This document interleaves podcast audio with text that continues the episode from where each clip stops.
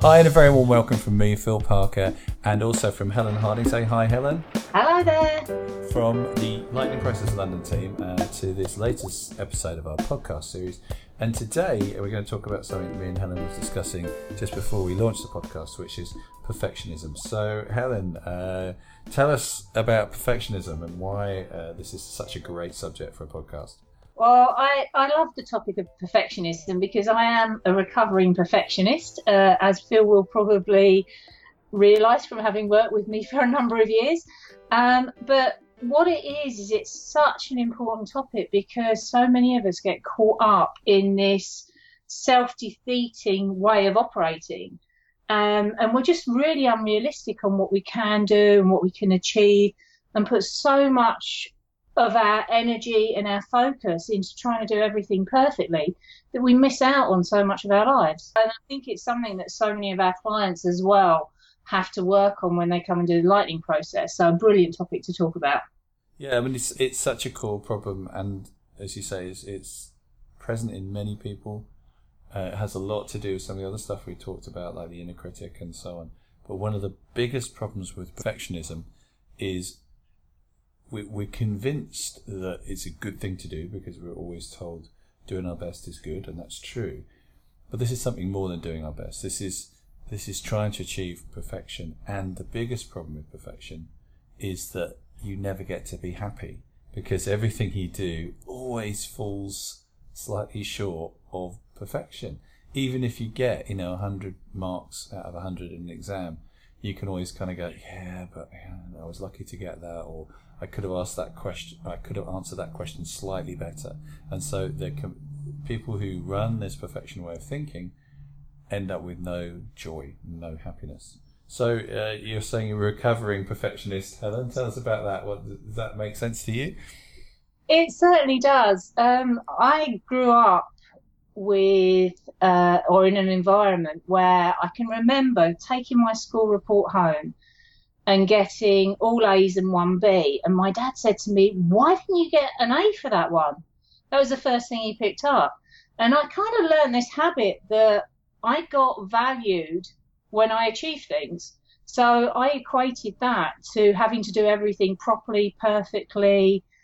And I can remember rewriting homework as a child because I'd made mistakes in the paper and actually rewriting entire articles or or pieces of work because there were mistakes in it, which is mad because I don't, I wouldn't do it now, but I wasted a lot of time and energy on that as growing up.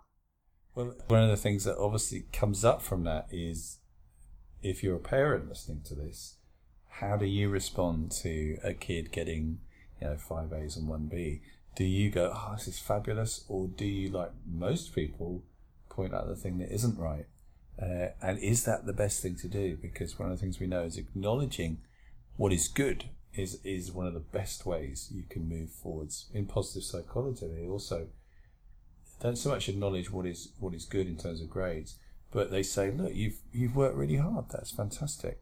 Because there's some studies suggest that people who think they're good, think they're able, think they're intelligent, uh, don't try so hard when they come across something that's difficult, they just give up. They think they're no good at it. Whereas kids who have been trained to think, look, you've worked hard, you've done a re- you know really good job, rather than aren't you clever?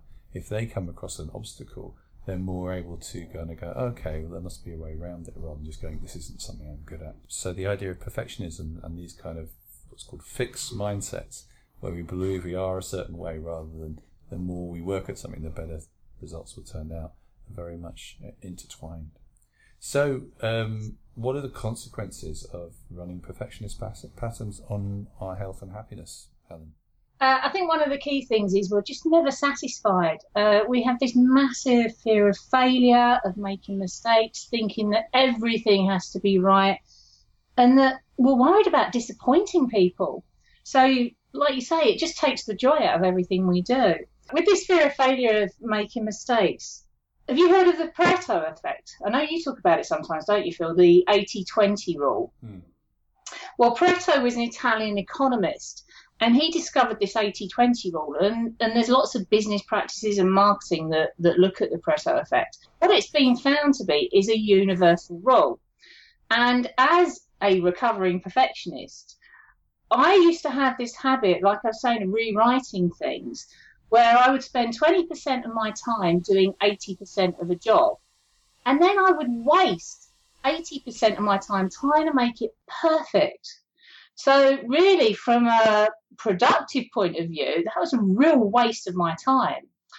And as I say, I have got over that one because now I know that if I spend 20% of my time doing 80% of five jobs, well, that's more efficient for a start. But we do this in all sorts of areas of our lives when we're perfectionists. And a lot of it stems from this fear of failure or making mistakes or being disapproved of. So there's also a massive link between um, our levels of happiness and perfectionism. So perfectionism steals from happiness. And there's also a massive link between our happiness and our health. And therefore, although you may, may not imagine it, perfectionism has an impact on our ability to recover from illness. With the lightning process, we're very interested in emotional health issues, but of course, we're really also interested in physical health issues and how you can utilize the way your mind works to affect your brain, to affect your physiology. So, it may not be as obvious when you first hear about it, but now we've talked about it, you can see actually perfectionism, which constantly undermines your happiness, possibly puts you into stress because you're constantly trying to do more, be more, achieve impossible things, causes a real deficit in your ability to recover from illness. And what we're looking at with the lightning process is anything that is stopping you from recovering. So that's what's your diet like, what's your exercise like, what are your relationships like, what's your stress like. And one of the key things, like Phil says, with the lightning process is about finding what's right for you and happiness in all areas of your life. And this is where it's so key to, to recognize that patterns like being a perfectionist are critical to your happiness and your health.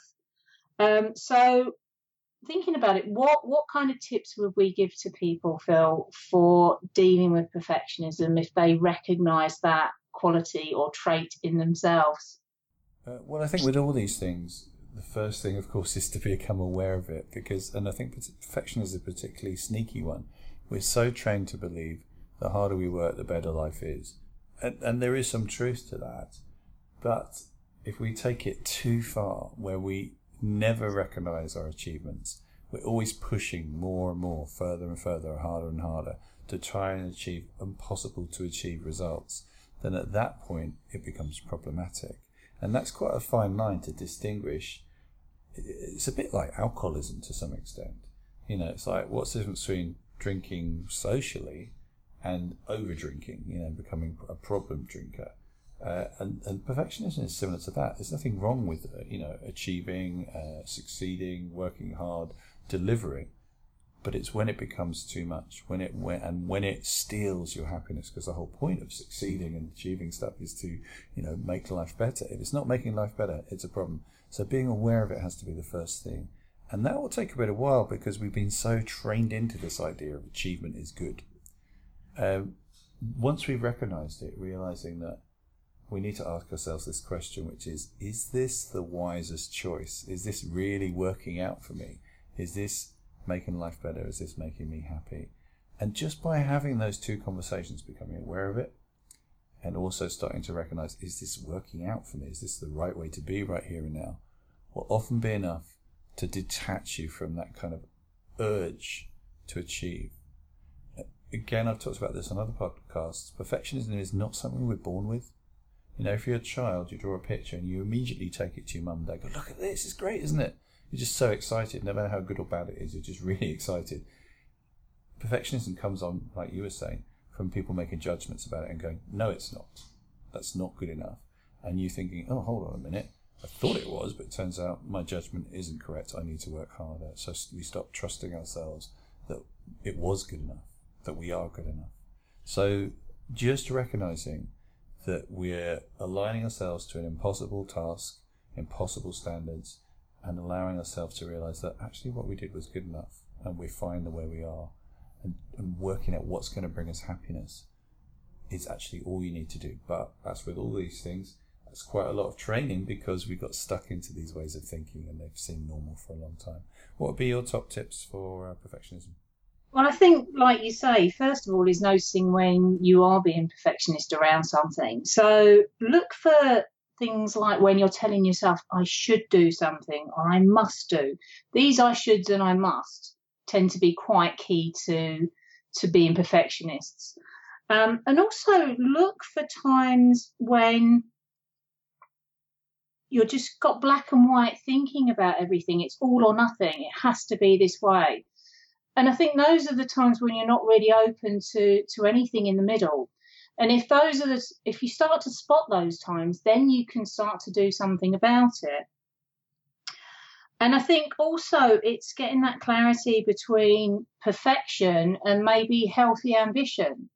So if you've set yourself goals, actually look at them and work out are these realistic? Because if they're not, that's when you're trying to do things that are just unachievable, where you're just going to set yourself up for failure. And I think if you can become perfectly imperfect, that's the ideal. That's kind of how I phrase myself now. And one of the questions that I ask myself, if I find myself overworking something or reviewing something too much, I just actually stop myself and ask myself, is this good enough? Does it do the job? And that question, is it good enough, is enough of an interruption to actually make me make a decision that's more useful to me. That's that's really useful. I think you know pretty much everybody will run perfectionism patterns in certain areas of their life. Sometimes it's the right thing, you know, like if you're a brain surgeon, you want a bit of perfection, you want somebody who's going to make very precise judgments about where they're drilling.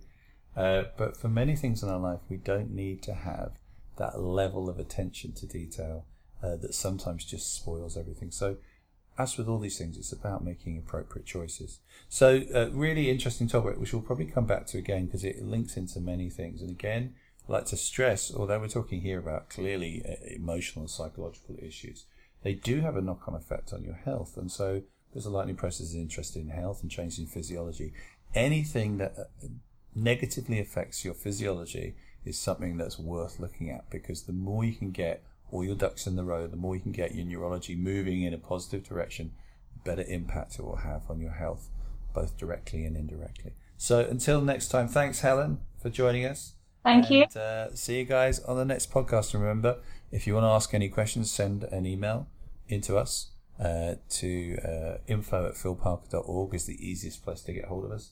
And we'll try and cover it in the next podcast. So take care. See you then. Bye.